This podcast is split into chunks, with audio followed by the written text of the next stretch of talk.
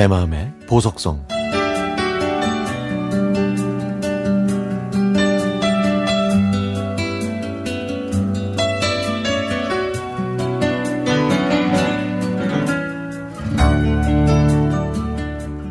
예전에 얼굴을 다쳐서 2주일 휴가를 낸 적이 있었습니다. 일을 하다가 옆쪽에 세워둔 기다란 판이 제 얼굴에 떨어졌는데요.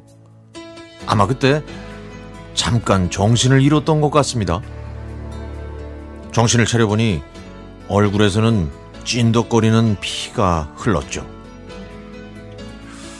눈을 떴을 때 저는 하늘나라에 있는 줄 알았지만 생명은 붙어 있었습니다.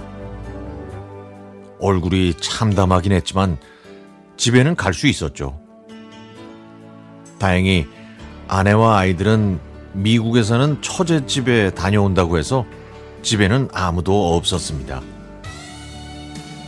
화장실에 있는 거울로 제 얼굴을 봤더니 입술과 콧날이 다 부어 있었죠. 그것도 엄청. 회사에서 부랴부랴 챙겨준 돈으로 고기를 사서 먹으려고 하는데 입이 부어서 입이 벌어지질 않는 겁니다. 이런 상황이 처량하다는 생각이 들어서 갑자기 눈물이 나더라고요. 제가 얼마나 산다고 이렇게 바둥바둥거리면서 사는지 인생이 후회스럽다는 생각이 들기도 했습니다. 만약에 어머니가 저의 이런 모습을 보시면 난리 날 게 뻔했죠. 아들 사랑이 대단하신 어머니는 요양원에 계셨기 때문에 다행히 제 모습을 보실 수가 없었는데요. 아, 근데 그때는 또 왜 그렇게 어머니가 보고 싶었는지 모르겠더라고요. 저는 얼굴에 붓기가 빠지길 기다렸다가 퉁퉁 부은 얼굴이 조금 가라앉은 다음에 어머니를 뵈러 갔는데 그래 그래도 어머니는 아들의 조금 다른 얼굴을 단번에 알아보시더라고요. 누워 계신 어머니가 깜짝 놀라시면서 벌떡 일어나시는 걸 보고 저는 걱정을 덜어드리려고 먼저 엄마 아유 기운 챙기셨네 어떻게 그렇게 금방 일어나 앉으세요 라고 말했죠.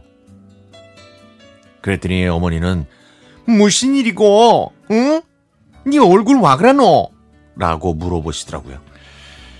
아이, 넘어져서 조금 다쳤지만 지금은 괜찮다고 어머니를 위로해드리고 나오는데, 아, 인생은 정말 한 치 앞도 모른다는 생각이 들었습니다. 그날 이후로 저는 인생을 살아가는 방법을 바꾸기로 다짐했습니다. 열심히 살되 아둥바둥 하지는 말자. 라고요. 그 물건이 제 얼굴로 떨어져서 잠깐 정신을 잃었던 그 순간이 저의 마음가짐을 달라지게 만든 거죠. 미국에서 돌아온 아내와 아이들은 저에게 일어난 일을 지금도 모르고 있고 저도 굳이 말하고 싶지 않았습니다. 그때 얼굴을 보면서 느꼈던 건 쉬엄쉬엄 하자. 적게 먹어도 욕심을 부리지는 말자.